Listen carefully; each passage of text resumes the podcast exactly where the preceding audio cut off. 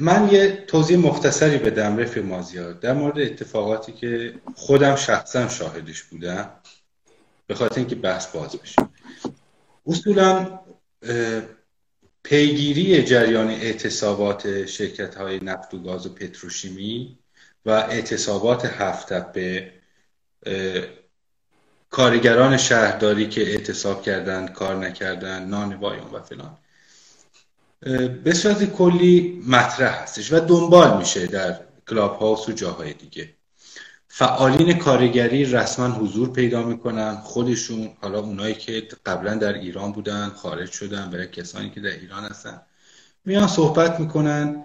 گزارش هایی داده میشه از وضعیت کار و وضعیت مطالبات و برخورد کارفرما یا به اصطلاح پیمانکار با کارگران اینا بحث در موردش مطرح میشه.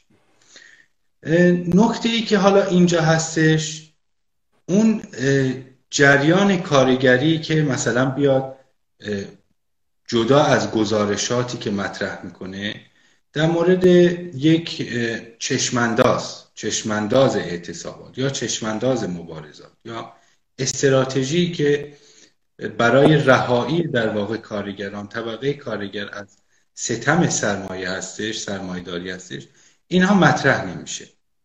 و در واقع چرا حالا ما خواستیم در مورد سندیکالیست و اعتصاب صحبت بکنیم رفی مازه چون بیشتر بحث ها حول مسائل سندیکالیستی هستش. حول تشکرات کارگری و سازماندهی مطالبات کما اینکه شما می‌بینید مثلا زدن واکسن رو هم وارد مطالبات کردن و چیزهای دیگه. ولی خب فراتر از این نمیرن. من می‌خوام امروز ما یک مقدار توضیح شما از شما بپرسیم که سندیکالیسم چی هست؟ ارتباطش با اعتصابات چیه؟ آیا اعتصابات ما اعتصاب می‌کنیم که بتونیم سندیکاهای خودمون رو داشته باشیم و به اصطلاح اعتراضاتمون رو از طریق مسائل سنفی دنبال بکنیم یا اینکه ارتباط بین اینها چی هستش. شما لطفا این رو توضیح بدین تا من به بقیه بحث بپردازم. بسیار خوب. خیلی ممنون از شما و درود به تمام شرکت کنندگان گرامی حاضر در جلسه. این قبل از اینکه من بحث رو شروع بکنم می‌خواستم این یک بار دیگه برای چندمین بار در جلساتی که توضیح دادم این رو مطرح بکنم که ما از تمام خواستا و مطالبات توده های وسیع معترض در داخل ایران حمایت می‌کنیم و همراه اونا هستیم و در حد توان در شرایطی که امکانات باشه در واقع در کنار اونها قرار خواهیم گرفت. یعنی در واقع بحثایی که ما در ارتباط با مسائل تاکتیکی جنبش داریم به این ترتیبه که در هر حرکت و اعتراضی و اعتصابی مارکسیستا باید در صف مقدم قرار بگیرن و دفاع کنن حمایت کنن و گام به گام توده ها رو آماده کنن برای هدف نهایی. و هدف نهایی هم از نقطه نظر جنبش کارگری و اصولا کارگرانی که در صف مقدم مبارزات هستند این هستش که فرای شرایط کنونی برن یعنی در واقع قدرت سیاسی رو به دست خودشون متمرکز بکنن. تا در این ارتباط بتونن تکالیفی که در مقابل ما وجود داشته انجام بدن. یعنی مثلا در داخل ایران ما یک سری تکالیف عقب افتاده دموکراتیک داریم. یعنی در انقلاب های برجا دموکراتیک در اروپا مسئله ملی مسئله ارزی مسئله زنان مسئله دموکراسی آزادی بیان مطبوعات و غیره کم و بیش در دوران انقلاب های برجا دموکراتیک حل شد یا حداقل در راهش یک سری اقدامات برداشته شد. این تکالیف عمده در داخل ایران و جوامع نظیر ایران که دولت های سرمایداری از بالا تحمیل شده بر این جامعه اصولا لاینحل باقی مونده. یعنی ما هم سرکوب زنان داریم سرکوب طبقه کارگر داریم. آزادی دموکراسی نیست مطبوعات آزاد نیست آزادی بیان نداریم و غیره. خب بنابراین یه سری تکالیف بورژوا دموکراتیک در جامعه ما حل نشده هنوز. و این در واقع به این علت هستش که این دولتی که سر کار هست حتی در درجه انجام تکالیف برجا دموکراتیک هم قرار نگرفته. یعنی کاملا این دولت ها در این جوامع دولت های نهایتا ارتجایی و اقداماتی که انجام میدن ما مشاهده کردیم به چه گونه هستش. بنابراین این تکالیف برجا دموکراتیک تکالیف عقب افتاده برجا دموکراتیک رو این رژیم نمی‌تونه حل بکنه. نشون داده دیگه. اصولا به این علت این تکالیف حل نشده که رژیم در این موقعیت نیست این کارو بکنه. نیروهای خارج از کشور و همچنین نیروهای امپلیستی و انواع اقسام تلویزیون ها رادیوهایی که 24 ساعته به سمت ایران متمرکز شده و عقاید و, و نظرات رو منعکس می‌کنن اینها هم قابلیت اینکه بیان مسائل جامعه ما رو حل بکنن ندارن. این تبلیغات عمومی بین المللی به دلیل انگیزه های خود امپریالیسم است. شرایطی رو می‌خوان آماده بکنن که تسهیلاتی ایجاد بشه در جامعه که بتونن به شکل دیگه ای بهره برداری بکنن از نیروی کار ارزان ایران و همچنین مردم ایران. برای اینها هم این تکالیف رو نمی‌تونن انجام بدن این تکالیف عقب افتاده رو تنها طبقه کارگر می‌تونه انجام بده. یعنی در واقع پس از تسخیر قدرت و اینکه در مقام انجام این تکالیف قرار بگیره بلافاصله شروع به این اقدامات خواهد کرد. همزمان با تکالیف سوسیالیستی یا ضد سرمایداری که اصولا این رژیم مرتبط نیست با ماجرا اعتقادی نداره. در نتیجه انقلاب انقلابی که به رهبری طبقه کارگر هست به این منظور عمدتا سازمان پیدا می‌کنه. و چون این تکالیف رو انجام بده هیچ موضوعیت دیگه ای نداره. ما خواهان شلوغ و شلوغ کردن و, و خونریزی و خشونت و غیر از این اتهاماتی که به ما می‌زنند نیستیم مطلقا. ما خواهان حل این تکالیف هستیم. برای اینکه این تکالیف حل بشه اون صدی که به عنوان نیروی بازدارنده وجود داره این باید کنار بره. وگرنه حل نمیشه. مسائل اتحادی های کارگری در داخل ایران سندیکالیستی و همچنین مسئله ملی مسئله زنان مسئله دموکراسی غیره اینا حل نخواهند شد. پیش از اینکه این قدرت سیاسی به دست طبقه کارگر که در واقع در سطح رهبری اردوی کار در جامعه هست یعنی چیزی در اون 85 90 درصد از مردم ایران در واقع لازمه انجام این تکالیف رو احساس می‌کنن اما فاقد این رهبری هستن. این طبقه باید به رهبری برسه. بنابراین مسئله ای که امروز تر میشه اینه که ما مخالفتی با مبارزات سنفی و تودهی و دموکراتیک و غیره نداریم. ما فکر می‌کنیم هر مبارزه کمک می‌کنه به این پیش برد. اما چشمانداز رو باید روشن بکنیم از همکنون. یعنی در واقع اگر ما چشماندازمون این باشه که این رژیم زیر فشار یک سلسله امتیازات به کارگران و به مردم میده خب یک شکلی مبارزه می‌کنیم. اگه چشماندازمون این باشه که طبقه کارگر با به اتکاب نیروی کل جامعه باید به قدرت برسه که این تکالیف انجام بده یک نوع دیگه ای برخورد خواهیم که داشت. یعنی در واقع یک چشمانداز روشنی داریم. بعد وارد مبارزات دموکراتیک سنفی و غیره میشیم با همراه با این چشمانداز. و این موضوع رو دنبال می‌کنیم. حالا در این ارتباط هستش که ما مشاهده می‌کنیم گرایش هستن. این گرایش ها در مورد طبقه کارگر داریم صحبت می‌کنیم مشخصا. این گرایش ها همه جا هستن مثلا در سطح حاکمیت گرایش اصلاح طلبا بود. که صحبت از این می‌کنن این رژیم می‌تونه اصلاح بشه می‌تونه ترمیم پیدا کنه. همه کارا درست میشه. بعضی هم که در خارج هستن صحبت از گرایش های راست و سلطنت طلب سابق و سوسیال دموکرات و لیبرال دموکرات و غیره میگن نه این رژیم بره منتها ما میاییم در واقع این مسائل رو حل می‌کنیم برای توده ها. یعنی در واقع یک نظام سرمایه‌داری نگه میداریم و این مسائل حل می‌کنه خب سوال این هستش که اگر نظام سرمایه داری قرار بود این مسائل حل کنه چرا زمان رضا شاه حل نشد؟ چرا زمان شاه حل نشد؟ شاه در واقع یکی از علل اصلی که سرنگون شد به دست تظاهرات و اعتصاب عمومی و تظاهرات میلیونی به این علت بود که دارای بحران عمیق اقتصادی بود. با وجود منابع مالی سرشاری که از فروش نفت به دست می آورد بنابراین این ماجرایی که توطعه شده نمی‌دونم آمریکا رفته توطعه کرده شاه و انداخته شاهی که می‌خواست به تمدن بزرگ ما رو برسونه انداخته و غیره این حرف تمام حرفای بیهوده و بی اساسی هستش که توسط این جریانات سلطنت طلب و راست و غیره مطرح میشه. بنابراین در یه همچین شرایطی وقتی وارد حتی مبارزات سنفی میشیم باید این چشمانداز همراه خودمون داشته باشیم. هر قدمی که برداشته میشه هر جهشی که ایجاد میشه شرکت داریم حمایت می‌کنیم اما این چشمانداز همراه ما داریم. این بچه تمایز مارکسیستا با سایر جریانات هست.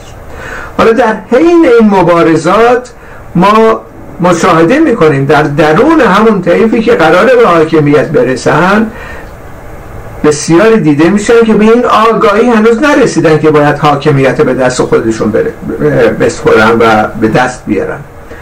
صحبت از این می‌کنن که اصلاحات باید انجام بشه یعنی رفرم و مسئله محوری سندیکالیزم هم در واقع جریان رفرمیستی در درون جنبش کارگری است. از رفرم ها ما دفاع می‌کنیم. همونطور که اشاره کردم از سندیکالیست ها حمایت می‌کنیم. اما سندیکالیزم یعنی رفرمیزم در درون جنبش کارگری. به چه مفهوم؟ به این مفهوم که اصولا فرای وضعیت کنونی قصد ندارن به حرکت بکنن. یعنی در واقع فکر می‌کنن در همین تحت کنترل و نظارت دولت سرمایه داری حالا اگر نئولیبرالیستا برن یا مثلا دولتی بشه یه مقداری چهره بهتری پیدا کنه این دولت و دستمزدهای اینا رو بده اینا اکتفا می‌کنن.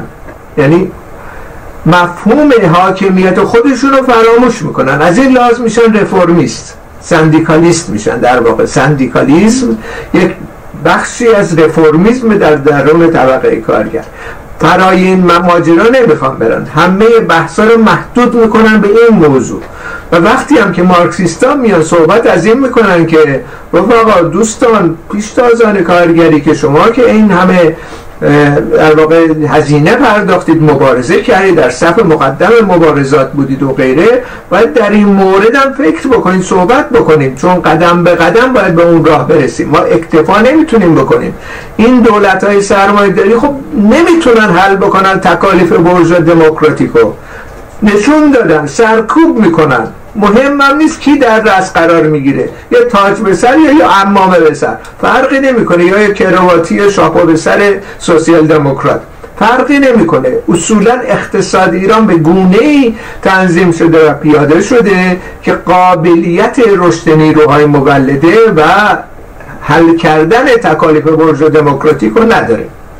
خب وقتی این بحث رو با سندیکالیستا ما می‌کنیم که فراتر بریم ما رو متهم می‌کنن به این که ما سرنگون طلبیم و حرفایی داریم می‌زنیم که جنبش بهش لطمه بخوره.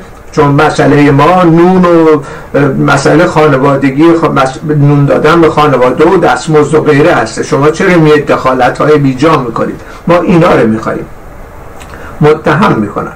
در نتیجه در اینجا یک با حفظ این که ما در واقع ازشون حمایت می‌کنیم یک دیالوگ یک اختلافی به وجود میاد که باید بحث بکنیم تبادل نظر بکنیم و در صورت لزوم افشا بکنیم که اینطوری نیستش. در واقع به جایی نمی‌رسیم به این شکل.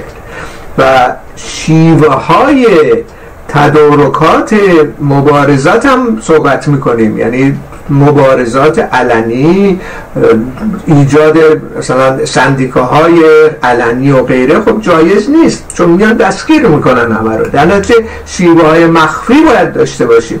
و وقتی هم صحبت از شیوه های مخفی می‌کنه ما رو متهم می‌کنن که ما چریکیم و ما می‌خوایم بریم صرفا جدا از توده ها کار بکنیم و غیره. خب این اتهامات هم به مارکسیستا می‌زنن. در ایرانی صرف هم نیستش. یعنی سطح بین المللی در صد سال گذشته مارکسیستا در واقع این اتهامات رو بهشون زده شده. اما در این حال ما باید تلاش بکنیم. بنابراین یک دیالوگ یک بحثی را میفته انتقاد می‌تونیم بکنیم به اینا و اینها رو خب واضح تاثیر می‌ذاریم روشون و اونها متقابلا تأثیر پذیر هستن بخشایی از اینا. حالا در شرایط ایران در واقع اگر صحبت از سندیکالیزم می‌کنیم اینا خودشون هم به دو دسته تقسیم میشن. یک دسته کارگران عمومی هستند مثلا فرض کنید الان در اعتصاب شرکت نفت ما مشاهده نکردیم که بخشی از کارگرا یا همشون بخوان فرای این دولت برن. یعنی دولت رو مورد سوال قرار ندادن. بخش های مختلفی شرکت نفت اون کسانی که به هر صاحب امتیاز به اصطلاح هستن حقوقای بالای 20 میلیون می‌گیرن و اعتصاب قرار نکنن و غیره که مرتبطن به رژیم. بخش اعظمش لایه های پایین هستن که اینها هم صرفا سر مسائل سنفی دارن کار می‌کنن و, و مبارزه می‌کنن و این حقوقهایشون رو می‌خوان پرداخت بشه و یه سری امتیازات ایمنی و هم با اقسام مسائلی که تحت کردن مثلا حقوقشون از دوازده میلیون کمتر نباشه و وضعیت اقتصادیشون بهتر بشه و غیره. اینا رو خواستاشون رو خواستای دموکراتیک و سنفی است که مطرح کردن. منطقه فرای این نمی‌خوان برن بحثی در این مورد نیست. اما در هفت دقیقه یک بخش کوچکی از خود کارگران پیشتاز فرای این موضوع رفتن. اونم نه اینکه در کتاب ها خونده باشن یا تحت تاثیر بحث ما قرار گرفته باشن. در عمل مبارزاتی رادیکال و مداوم به این آگاهی رسیدن که این دولت در واقع مقصره. بخش خصوصی؟ بله. مقصره مطمئن این دوتا با هم همکاری دارن می‌کنن. یعنی یکی هستن. قوه قضاییه با اینا داره همکاری می‌کنه. قوه مجریه داره همکاری می‌کنه. اینا حالت قاضی ندارن بیان مسائل ما بخش خصوصی رو حل بکنن. این دولت در واقع مورد سوال باید قرار بگیره. خب این یک نطفه کاملا رادیکال و کاملا گسست از سندیکالیزمه. به طور مشخص مثلا بحثایی که سه سال پیش اسماعیل بخشی در در مجمع به کارگران طرح کرد و کاملا منطقی اشاره کرد چگونه به این آگاهی باید برسیم. و پیشنهادش هم پیشنهاد کاملا رادیکالی بود. یعنی اینکه گفت دو گزینه است. گزینه اول که ما خودمون کنترل امور رو به دستمون بگیریم.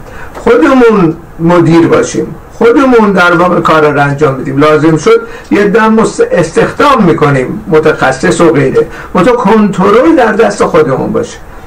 گزینه دوم هم این بود که مثلا دولت بیاد ولی تحت نظارت کارگری که الان یکی از بحثای اصلیشون همینه.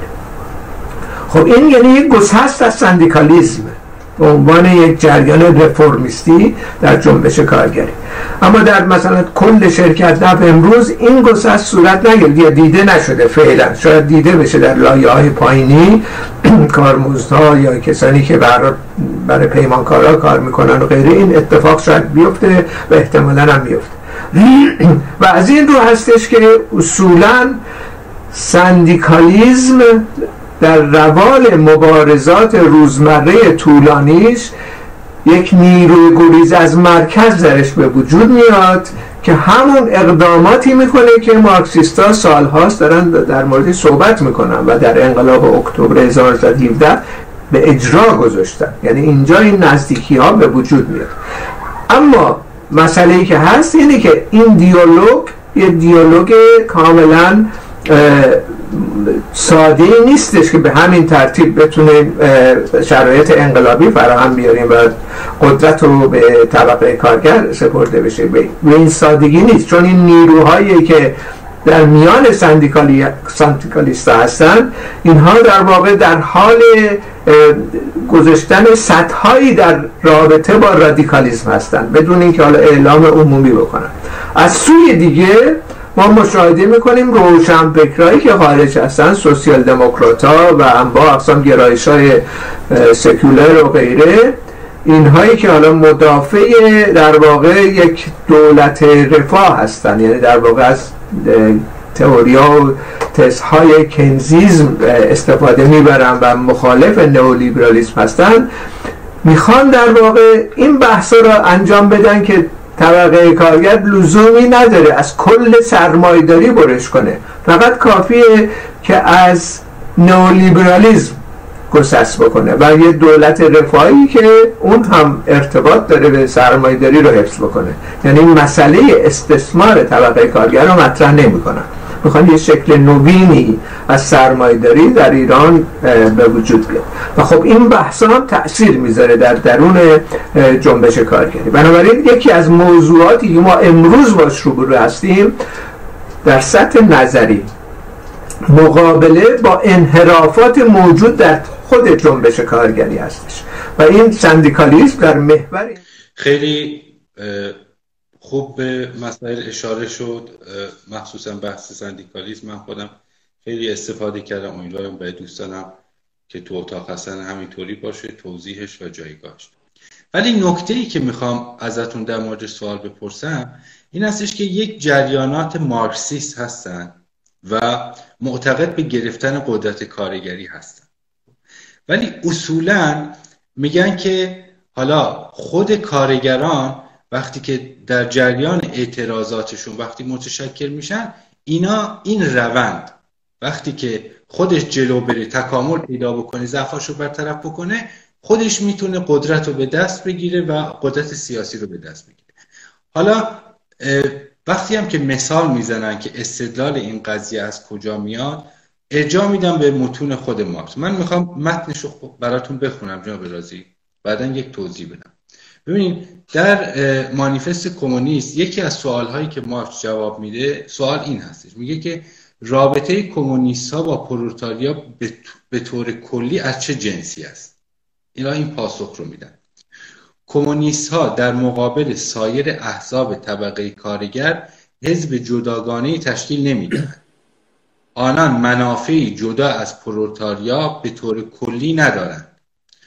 آنان هیچ گونه اصول افتراقی از خود به وجود نمی آورند تا به وسیله آن نهضت پرولتاریا را شکل داده و قالب گیری کنند. می‌خواستم بدونم که رفع مازر شما دیدگاهتون به نسبت این مسئله و این جمله که مارس گفته و ادعاهایی که به نسبت این قضیه میشه چیه؟ خب اولین اولین نکته این هستش که این برداشت از بحث مارکس یک سوء تفاهم هستش که من می‌خواستم توضیح بدم. دریپر هم یکی از کسانی که تخصص زیادی داره محقق خیلی مهم و برجسته بوده. اون هم یه سری نکات و مطالبی در کتابهاش درج کرده در مورد همین موضوع. ببینید در زمان حیات مارکس ما حزب نداشتیم اصولا حزب کارگری حزب کمونیست و غیره. مثلا بیانیه که مارکس و انگلز با هم نوشتن 1848 تحت عنوان برنامه حزب کمونیست هستش. اصولا حزب کمونیستی در کار نبود. اتحادیه کمونیستا بودن چیزی در 2300 نفر اونم از جاهای مختلف یه شبکه بین المللی بود یه گرایش بودن در واقع. گرایش به اصطلاح مشخصی که می‌خواستن از طریق سازماندهی بین المللی طبقه کارگر به قدرت برسن. بنابراین مسئله استفاده از حزب در این واژه از طرف مارکس در واقع به مفهوم گرایشه و در جاهای دیگه هم به مفهوم نهزت ازش استفاده شده. و اینو در جاهای دیگه هم می‌بینیم. مثلا فرض کنید یک نشریه بوده که مارکس انتشار می‌داده و انگلز و غیره اینها به حال در جنبش به اصطلاح روشنفکرای اون زمان هم فعالیت داشتن و صحبت از این می‌کردن که باید یک جناح مشخصی ایجاد بشه و یه نشریه در آوردن به نام حزب دموکرات. اصلا نه حزب دموکراتی موجود بود نه اصولا احزاب در اون شرایط وجود داشتن. منظورش این بود که نهزت دموکرات یک همچین واژه‌ای مد نظر. بنابراین استفاده از این نقل قولی که شما خوندی توسط برخی اتفاقا زیاد مطرح میشه. یکی از رفقا همین در کلاب هاوس هم چند بار اینو سوال کرد. اینه که منظور مارکس در واقع اینجا بد فهمیده شده. منظور مارکس حزب نیست. حزب مفهوم اخصی که ما امروز می‌شناسیم یا در دوران لنین مطرح شد. بنابراین یک جنبش یا یک گرایش به این مفهوم هستش و بس. اما اونچه که باید اضافه بشه این هست که اصولا حزب کارگری یا شکلگیری حزب کارگری برای تسخیر قدرت در زمان و دوره مارکس اصولا فعالیت تسخیر قدرت طبقه کارگر مطرح نبود به اون شکلی که در اوایل قرن بیستم به بعد مطرح شد. یعنی در واقع برجوازی تازه به دوران رسیده اومده بود یک سلسله رفرم ها و اقداماتی می‌کرد. همین تکالیف دموکراتیک که اسم بردیم داشتن انجام می‌دادن. و خب در اپوزیسیون این بورژوازی مارکس و اتحادیه کمونیستا بود. اما در شرایطی که اینها در اصطلاح شرایط سقوط باشن یا سرنگونی باشن وجود نداشت. به در ابزاری هم که این سرنگونی که سازمان بده نیازی نبود.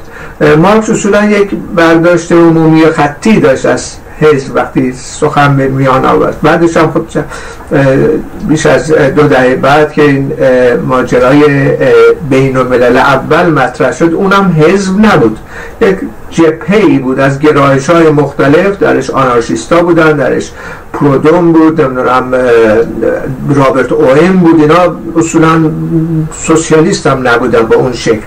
یه سری عقاید خوب داشتن. ولی اونا هم بودن. همه گرایش های مختلف در این جبهه وجود داشتن. بین ملل اول. حزب نبود به اون شکلی که ما امروزه می‌شناسیم. در این واقعیتش این هستش که مارکس اصولا وقتی صحبت از حزب می‌کنه اولا مفهوم حزب نیست. دو اینکه در اون شرایط شرایط مشخص حزب به شکلی ما می‌شناسیم پس از دوران لنین مطرح شد رو نداشتن. حالا کسانی که ضدیت دارن به حزب لنینیستی و حزب به اصطلاح مخفی برای سازماندهی انقلاب استناد می‌کنن به این موضوع. و میگن که مارکس اینجا اینو گفته. بنابراین شما از مارکسیزم گسست کردید. در صورتی که این صحیح نیستش این بحث. حزب زمانی به عنوان یک ابزاری برای مقابله علیه دولت سرمایه‌داری ایجاد شد زمانی که فعالیت انقلاب در دستور روز قرار گرفت و به قرن بیستم مشخصا ما شاهد بروز احزاب بزرگ بودیم که اول احزاب سوسیال دموکراتیک بودن بعد گسست از درون سوسیال دموکراسی ایجاد شد و مشخصا لنین در واقع گسست کرد. از این مفهوم حزب عمومی حزبی که همه درش هستن همه نیروها هستش. استدلالی که لنین کرد در اون زمان که امروز هم میشه مورد استفاده قرار بگیره بر اساس بحثایی که در پیش اشاره شد در مورد سندیکالیزم و گرایش های به اصطلاح رادیکال سندیکالیزم. و اونم این بود که در جوامع آمیز مثل روسیه اون زمان و امروز ایران و سراسر جهان در واقع بسیاری از کشورها حتی اگر دموکراسی برجویی داشته باشن اونها هم در واقع مسئله سرکوب و تحمیر توده ها رو در دستور کار قرار میدن. و حتی کشتار هم می‌کنن در صورتی که همه کنترل از دستشون خارج میشه. ولی به هر حال در کشورهای عقب افتاده نظیر ایران و روسیه اون زمان استدلال لنین این بود که ما اگر بخوایم تدارکات انقلاب ببینیم و اگر قراره که ما دخالتگری مشخص با داشتن اون اهدافی که برشمردم داشته باشیم باید از دو موضوع مسئولیت داشته باشیم. این دو موضوع یکیش بدیهی سرکوب از طریق وزارت اطلاعات اون زمان خودشون و وزارت اطلاعات ما و جاسوسان رژیم و همراهان رژیم و غیره. خب واضحه که اگر در درون تشکیلات ما بیاییم صحبت از این می‌کنیم تدارک انقلاب می‌خوایم ببینیم علنی باشه همه هم بدونن جاسوسای رژیم همونجا باشن. خب میان دستگیر می‌کنن رهبران دیگه. اجازه نمیدن اعتصابات سراسری صورت بگیره. بنابراین از این در بخش سازماندهی باید مخفی باشه. اما از طرف دیگه و مهمتر از این هم شاید باشه اینه که در جامعه سرمایداری گرایش های رفرمیستی سندیکالیستی که اشاره کردم به وجود میاد که مانع انقلاب هستند در واقع. اینها در واقع صد راه انقلاب شدن و احزاب به اصطلاح به این شکلی که وجود دارن در و پیکر ندارن باز همه می‌تونن بیان خب عقاید رفرمیستی هم رخ نمی‌کنه تو این حزب. بنابراین اصولا مثل امروز دیگه ما تدارک انقلاب کسی نمی‌بینه امروزه در جنبش کارگری یا اعتصاب کارگری. همه صحبت از این می‌کنه خب ما حالا همین جندرغاز بگیریم از این نونمون رو داشته باشیم دیگه مهم حالا فوقش بخش خصوصی بره بقیهش یه جوری ما تا می‌کنیم با این رژیم. خب اینه ماجرا. اگر کسی بخواد اینجا سازماندهی بکنه و تدارکات ببینه خب میام دستگیرش می‌کنم. بنابراین اون جنبه دوم جنبه ایدولوژیک هم بسیار مهمه. این عقاید ایدولوژیک وارد در واقع تجمع کارگری میشه. و از این لحاظ هستش برای اینکه مسئولیت داشته باشیم از نفوذ پلیس و وزارت اطلاعات و نفوذ عقاید رفرمیستی مثل همین نفوذ عقاید سندیکالیستی که اصولا قصد عبور ندارند از وضعیت کنونی ما باید یک حزب اخصی داشته باشیم حزب پیشتاز کارگری حزبی که در واقع مرتبط به مسائل خود جنبش کارگری و تدارکات می‌بینه. ولی این حزب در واقع حامل تجارب بین المللی هم هست. یعنی هر جایی هر کشوری که از صفر شروع نمی کنیم یه سری تجارب پشت جنبش کارگری هست. کشتارها شده هزینه ها پرداخت شده. اینا تجارب در واقع کسب شده. اینا تجارب بین المللی ما هستش و تجارب تاریخی ما. اینا باید محفوظ نگه داشته باشه در درون این حزب. و از طرف دیگه تجارب خود ایران. انقلاب ایران در انقلاب 1357 یکی از بزرگترین انقلابهای جهان بود پس از انقلاب اکتبر. شوراهای کارگری ایجاد شدن. زدن تو دهن جریاناتی که مستقیما مرتبط بودن به امپلیت شاه و سرنگون کردن. اینکه حالا رهبری افتاد دست خمینی یه ماجرای دیگه ایه به دلیل نبود رهبری بوده اون زمان. اگر روشن فکرهای اون زمان انقلابیون و مارکسیست های اون زمان ما رفته بودن تدارک در واقع ارتباطگیری با طبقه کارگر رو ایجاد کرده بودن وقتی طبقه کارگر اعتصاب عمومی می‌کنه و دنبال رهبری است خب اینا رو انتخاب می‌کرد. چریکای فدایی رو انتخاب می‌کرد. نیروهای مارکسیست انقلابی رو اون زمان اگر بودن انتخاب می‌کرد تا بر خمینی رو انتخاب بکنه. در اینجا خلای رهبری منجر به این شد که این انقلاب پیروزمند افتاد دست یک رهبری ارتجایی.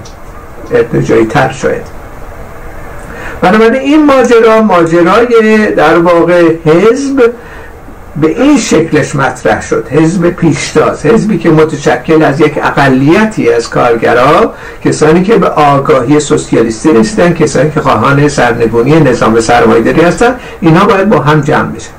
حالا بحثی که ما می‌کنیم که متفاوت با تمام احزاب سیاسی موجود اینه که این حزب باید الزامن در ایران به وجود بیاد الزامن از پیشتازان کارگری باید به وجود بیاد و الزامن باید مخفی باشه.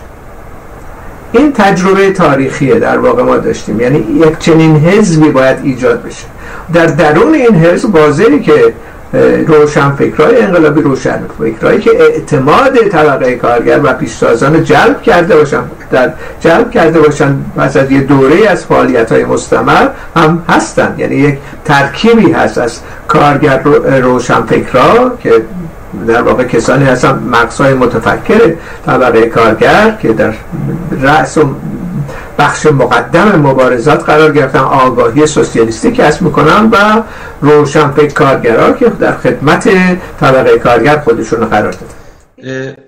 من اسم کسی رو نمی‌برم جناب برازی ولی من با فعالین کارگری صحبت کردم و مثلا اونایی که حالا نظریاتشون رو در واقع شنیدم. بحث شده در همین کلاب هاوس و اینجور جا. خب اینا میگن که اصولا شمایی که میگی حزب درست کن شمایی که میگی متشکل شو شمایی که میگی انقلاب کن اصلا پات رو زمین نیست کارگر نبودی نباید حرف بزنی. یا مثلا یه جای دیگه بحث میشه یه کارگری میاد کارگر پیشتازی میاد تحلیل می‌کنه مباحثش رو مطرح می‌کنه و مسائل خیلی مدرن و روزم هستن سیاسی هستن اصولا. ولی هیچ وقت به اینکه چجوری خودش رو می‌تونه از این همه زیر بار این ظلم و ستم تاریخی نبخشد.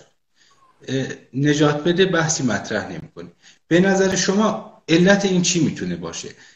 چرا یکی میگه که آقا من میگم که کارگرها متشکل بشن و قدرت داشته باشن در مقابل کارفرما ولی اگر بیشتر از این رو بخوام در موردش صحبت بکنم وارد توهمات شدم.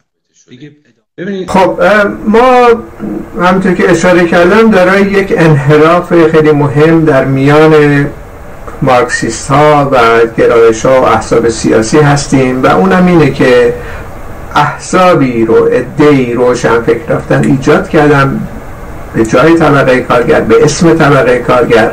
و خودشون و حزبی که خودشون تشکیل دادن جدا از طبقه کارگر و پیشتازان کارگری می‌خوان نهایتا به قدرت برسن. خب این یک انحرافه. یک انحرافیه که جریانات پیشتاز کارگری مشخصا به این برخورد داشتن و اعلام کردن و در عملم نشون دادن که حاضر نیستن در چنین احسابی شرکت داشته باشن.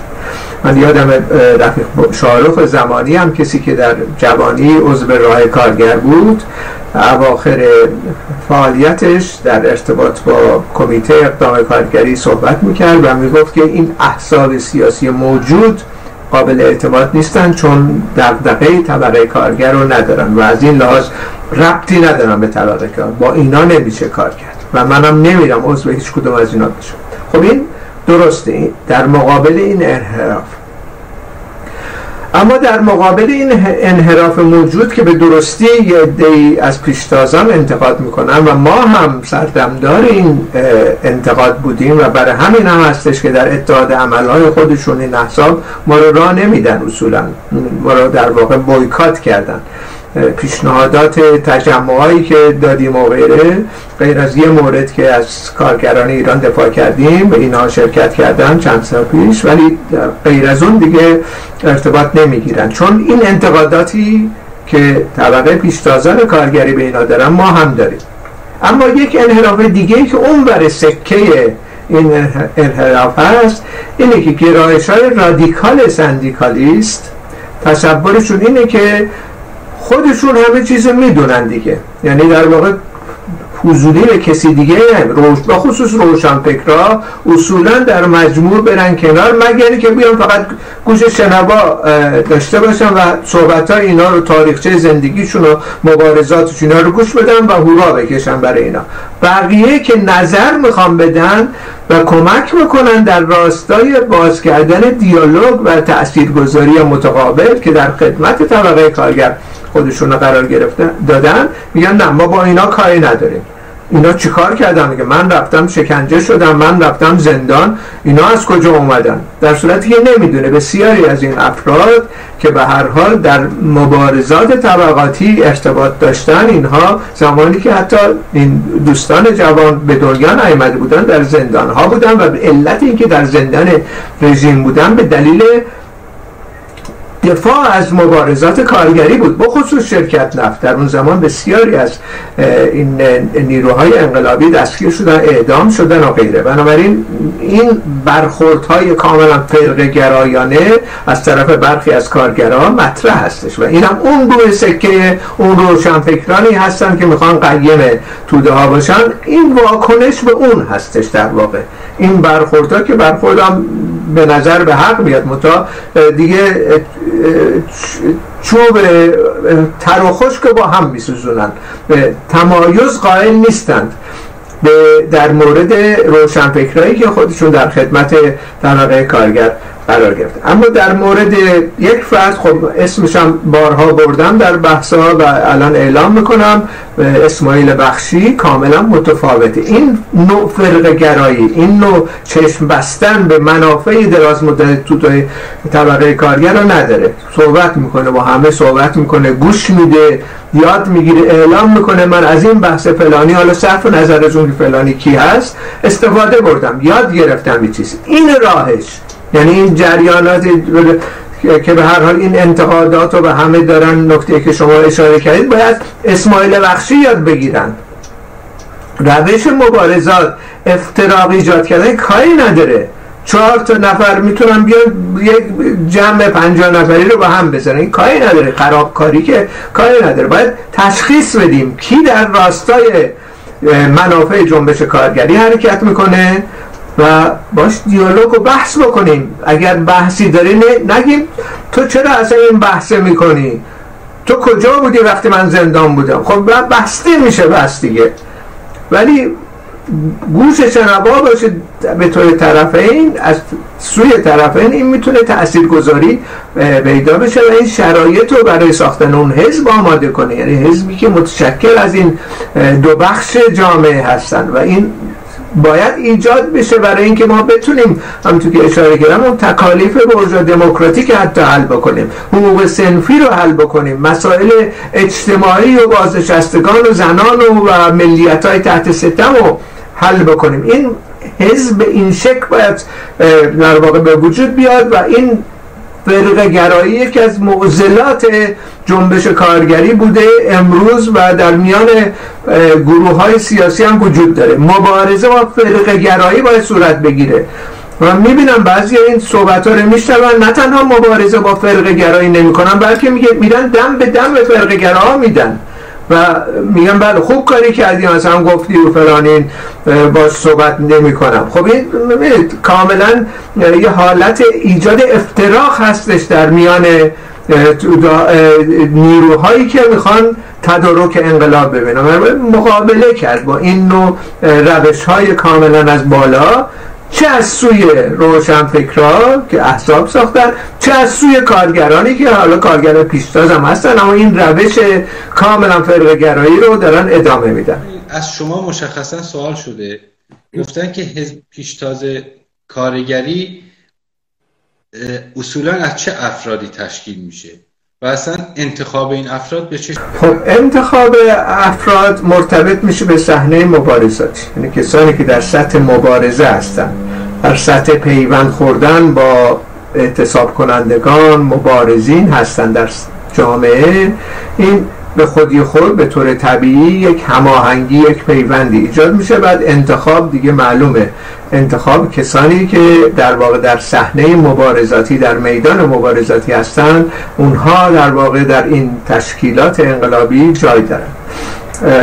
در ارتباط با روشنفکرها خب روشنفکرها جوانان در داخل ایران الان بسیار متمایل هستند که از طریق دنیای مجازی فعالیت رو انجام بدن خب این به طور عمومی جنبه تبلیغاتی داره آموزشی داره و غیره که به خودی خود بد نیست باید استفاده بشه از هر تکنولوژی مدرنی. اما برای اینکه این افتراق بین کارگرای پیشتاز و روشنفکرهای انقلابی رو حل بکنیم باید این روشنفکرهای ما پا رو زمین داشته باشن. باید برن در میان اعتصاب کنندگان آشنا بشن در وهله اول. آگاهی کسب کنن که مبارزات چگونه است و همراه اونا اقدامات لازم رو انجام بدن تعاونی بسازن فعالیت مشترک کنن پول جمع آوری کنن.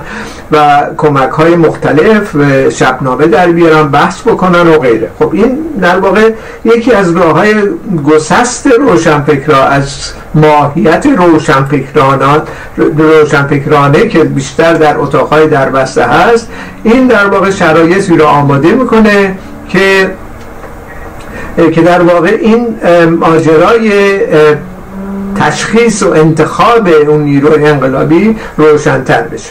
یعنی کسانی که روشنفکرانی که امروزه در کنار طبقه کارگر هستند در اعتصابات همراه طبقه کارگر هستند با رعایت مسائل امنیتی البته اینها پیوندهای اولیه رو با هم ایجاد می‌کنن و این اعتماد سازی متقابل ایجاد میشه. و اینها کسانی هستن که در این حزب پیشتاز انقلابی می‌تونن شرکت داشته باشن و شرکت می‌کنن. یعنی روشن فکرهایی که مورد تایید پیشتازان کارگری هستن. این دو باید در اتقام با همدیگه انجام بگیره.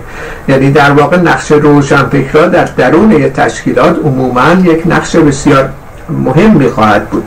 روشنفکرهای انقلابی که ملحق میشن اینا یه بانک اطلاعاتی ایجاد می‌کنن. به دست طبقه کارگر میدن همین تجارب بین المللی تجارب تاریخی اینها نیاز دارن پیشتازان انقلاب کارگری برای اینکه این مطالب رو آگاه بشن و استفاده کنن در مبارزات روزمره. اینطوری نیستش که یه دی به طور موازی باید یه سری کارهای روشنفکرانه بکنن یه سری افرادی که فقط برن کار سندیکالیستی یا رادیکال غیره انجام بدن به این شکل نمی‌تونیم سازمان بدیم انقلاب با این دو با هم تلفیق بشن.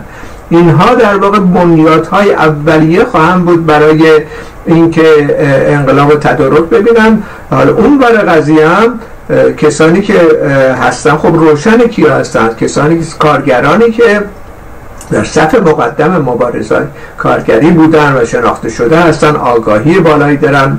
در واقع ضد سرمایه داری هستن. اینها هم کسانی هستن که عضو این حزب خواهم بود و رهبران این حزب خواهم بود. خیلی ممنونم جان سوال دوم رو ازتون اگر ما قدرت کارخانه را به کارگران بدهیم کی کارخانه را کنترل می‌کند؟ به نظر شما چه تعداد کارگر می‌توانند این کار را به درستی انجام دهند؟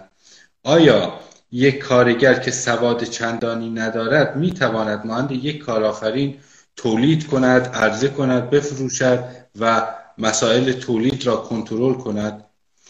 آیا وجود سرمایهدار و کارآفرین در کارخانه ضروری نیست؟ بسیار خوب. ببینید مسئله که هست اینه که ما مسئله قدرت سیاسی رو باید متمایز کنیم با تخصص و اموری که روشنفکرها حامل اون هستند. مسئله ما اینه که قدرت سیاسی باید در دست شوراهای کارگری باشه در نهایت از طریق سرنگونی اندشه این قدرت سیاسی وقتی کسب شد وقتی حاکمان در واقع که منتخبین اکثریت جامعه چون سایر قشرهای جامعه هم در عمل می‌بینن کیا هستن. از همه بیشتر مبارزه کردن و هزینه پرداخت کردن و مقاومت کردن و آگاهی بالاتری برخوردار هستن. یعنی جمعی آهاد این بخش اردوی کار رهبرانی در درون خودشون دارن و اونم طبقه کارگره و نشون دادن در عمل. بنابراین وقتی قدرت سیاسی کسب شد این به این مفهوم نیستش که مثلا کارگرانی که در هفتپه یا شرکت نفت کردن اینا میان حالا امور اداری و متخصص, متخصص میشن در عرض دو روز روز به این ترتیب مطلقا نیستش. واضحه که ما وقتی کنترل کارگری صحبت می‌کنیم یعنی نظارت در واقع مستقیم سیاسی. اما برای اینکه این کنترل کارگری و این شرایطی کارگر در ابتدا انقلاب می‌کنن در قدرت قرار می‌گیرن به مدیریت کارگری مبدل بشه دوران طولانی خواهد بود. یعنی مدیریت کارگری فرق داره با کنترل کارگری. بنابراین در این دورانی که کنترل دست شوراهای کارگری هست خب اونها هم مثل برجازی مثل کسانی که الان امروز در قدرت هستن. مثلا آقای خامنه تمام امور اقتصادی رو می‌دونه معلومه که نمی‌دونه. مثلا آقای رئیسی که الان انتخاب شده سواد داره اصلا سواد دانشگاهی داره که نداره. در نتیجه اینا خب تمام تخصصا که در رهبری نیستش اینا استخدام می‌کنن. کسانی هستن برایشون کارهای به تخصصی انجام میده. حقوق های بالا هم می‌گیرن. خب یه همچه حالتی در دولت شورایی هم به وجود بیاد اینطوری نیست که ما یک شبه تمام کارگران میشن علامه ده و دانشمند و متخصص و در امور مثلا اتمیسم تخصص پیدا می‌کنن در از مثلا چند روز. چنین نیستش. اتفاق نمیفته به این شکل اما قدرت سیاسی وقتی دست شوراها بود خب روشنفکرهای ما میان در استخدام این قدرت سیاسی قرار میگن کمک می‌کنن بانک های اطلاعاتی ایجاد می‌کنن متخصصین با همین حقوقایی که امروز می‌گیرن اینا استخدام میشن که کمک برسونن به دولت کارگری. برای قدرت کارگری جایگزین قدرت برجایی یا سرمایه‌داری حاکم میشه. متخصصین میان به طرف دولت کارگری که حق به حق به این قدرت می‌رسه چون در واقع نماینده کل جامعه هست اکثریت جامعه هستش و همون کارهایی که امروزه دارن می‌کنن در امور تخصصی و در امور تکنولوژی و غیره خب در اختیار قدرت کارگری قرار میدن. بنابراین این اصطلاح دوستمون که این سوال رو کرده کاملا روشن نیست فکر می‌کنه مثلا کارگرا مثلا اسماعیل بخشی فرض کنید. خودش هم اعلام می‌کنه خیلی فرد متواضعی هم مثلا میگه خیلی چیزا نمی‌دونم. سخنرانیاش هم گفت این مدیران رو ما استخدام می‌کنیم بیان برای ما کار بکنن. همه کار نمی‌دونن. اون دوران کنترل کارگری برای که مبدل بشه به مدیریت کارگری در نهایت باید چنین باشه. خود کارگرها باید یاد همه رو یاد خواهند گرفت. تفاوتی نمون ولی یه دوره طول می‌کشه تا اینکه این مجهز بشن به تمام امور. در این دوران ما از یعنی انتقال کنترل کارگری به مدیریت کارگری استخدام به اصطلاح تمام روشنفکرها در دستور کار قرار می‌گیره و خیلی داوطلبانه هم بسیاری میرن خدمت می‌کنن به دولت نوین کارگری و این مشکلی که این دوستمون اشاره می‌کنه اصولا وجود به وجود نخواهد اومد. گفتن که مشکل نابرابری در ایران سیاسی است نه یک مسئله سنفی. و نظر شما چیست؟ نابرابری یک مسئله سیاسی و طبقاتی هستش. یعنی در واقع نابرابری ناشی از وجود طبقات در جامعه. تمام جوامع در پنج هزار سال مثلا ما به اصطلاح تمدن داریم تو این پنج هزار سال اما اقسام و وجود مختلف تولیدی به وجود اومده. دوران باستانین بود بعد دوران فودالیزم بود بعد دوران سرمایه‌داری و دولت دوران سوسیالیسم. در این دورانی که در واقع ما نابرابری داشتیم به دلیل وجود طبقات بوده. یعنی طبقاتی که میان حاکمیت به دست می‌گیرن استخدام می‌کنن ارتش و پلیس و غیره در تمام دوران مشاهده شده. و استثمار می‌کنن اکثر جامعه. در واقع این یه زمانی بردهداری بود یه زمانی حالا بردهداری متمدنانه هستش که امروزه در سراسر جهان به این شکل داره صورت می‌گیره. بنابراین با از میان برداشتن نابرابری اجتماعی ما وارد یک فاز برابری خواهیم شد. دوران سوسیالیسم که خودش هم یه مراحلی خواهد داشت مراحل گذار از سرمایه‌داری به سوسیالیسم و سوسیالیسم نهایتا کمونیسم. بنابراین در یه همچین شرایطی برای اینکه تحقق پیدا کنه این نابرابری که درست میگه دوستمون این در واقع مرتبط به مسئله سیاسی و طبقاتی مشخصا ما نیاز داریم که تدارک انقلاب ببینیم و قدرت سیاسی رو به دست طبقه کارگر بسپریم. این یعنی تمام کوشش و تلاش ما در این دوران این خواه بود. از این رو هم هستش که مسئله حزب رو مطرح می‌کنیم. ما اصولا قصد برخلاف این احزاب سیاسی قصد حاکمیت خودمون رو نداریم. ما می‌خوایم طبقه کارگر به حاکمیت برسه. پیشتازان کارگری در واقع امور سیاسی رو در دست بگیرن. در هفت نمونه خیلی کوچیکی از این آینده ما رو داره نشون میده. یعنی در واقع اینا به این آگاهی رسیدن که قدرت خودشون رو اعمال کنن در کارخونه خودشون همه امور رو به دست بیارن. سخنرانی بخشی اینو گفت. این گزینه که خودش مورد پذیرش خودش بود این بود که درست میگه در واقع. این حالتی که در هفته اگه به وجود بیاد یعنی امور در دست خود کارگرا باشه در سطح سراسری در کل جامعه اگه صورت بگیره یعنی پیروزی انقلاب. مفهومه. منتها پیروزی انقلاب یک سطح های مقاومت های روبرو میشه. مقاومت تمام این سپاه پاسداران و وسیج و غیره اینا خب مقاومت خواهند کرد. خب این مقاومت ها باید شکسته بشه.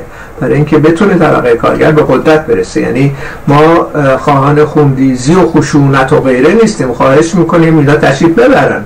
طبقه کارگر به قدرت برسه منتها اگه مقاومت بکنن مقاومتشون شکسته خواهد شد. و بعدش هم به هر حال اینها در واقع دادگاه های مختلفی ایجاد میشه که رسیدگی بشه به خیانت ها و جنایت ها اینا. در انقلاب برجا دموکراتیک هم چنین شد. یعنی فرض همه صحبت از این میگه کمونیستا این کار می‌کنن. اعتراض کردن به لنین و غیره. چرا مثلا یه دی کشته شدن؟ خب انقلاب برجا دموکراتیک انقلاب کبیر فرانسه. وقتی برجازی به قدرت می‌رسه و شکست میده فودالیزم و اشرافیت و اینا مقاومت می‌کنن در وهله نخست. در همین پاریس چهل هزار نفر رو با گیوتین سرشون زدن تا بتونه انقلاب برجا دموکراتیک به پیروزی برسه. یعنی این اینها مقاومتی که صورت می‌گیره در مقابل نیازهای توده ها شکسته میشه. حالت های اصلاح طلبی رو نداریم که اینا میان میگن خب شما ما رو بزنید و غیره ما حرفی نمی‌زنیم چون خشونت بد است. خب ما میگیم خشونت بد است منتها خب تشریف ببرید که خشونت نشه. ما می‌خوایم اکثریت مردم ایران به حاکمیت برسن. خب اگه مقاومت کنیم مقاومت شکسته میشه. بنابراین انقلاب از این رو مطرح میشه. برای اینکه این نابرابری اجتماعی از میان برداشته بشه پس از یه دوره کاملا از میان برداشته بشه. من به درود میگم و وقت همه خوش تا هفته دیگه خب خیلی ممنونم. من هم درود میگم وقت خوش و تا لیو بعدی. با اجازه.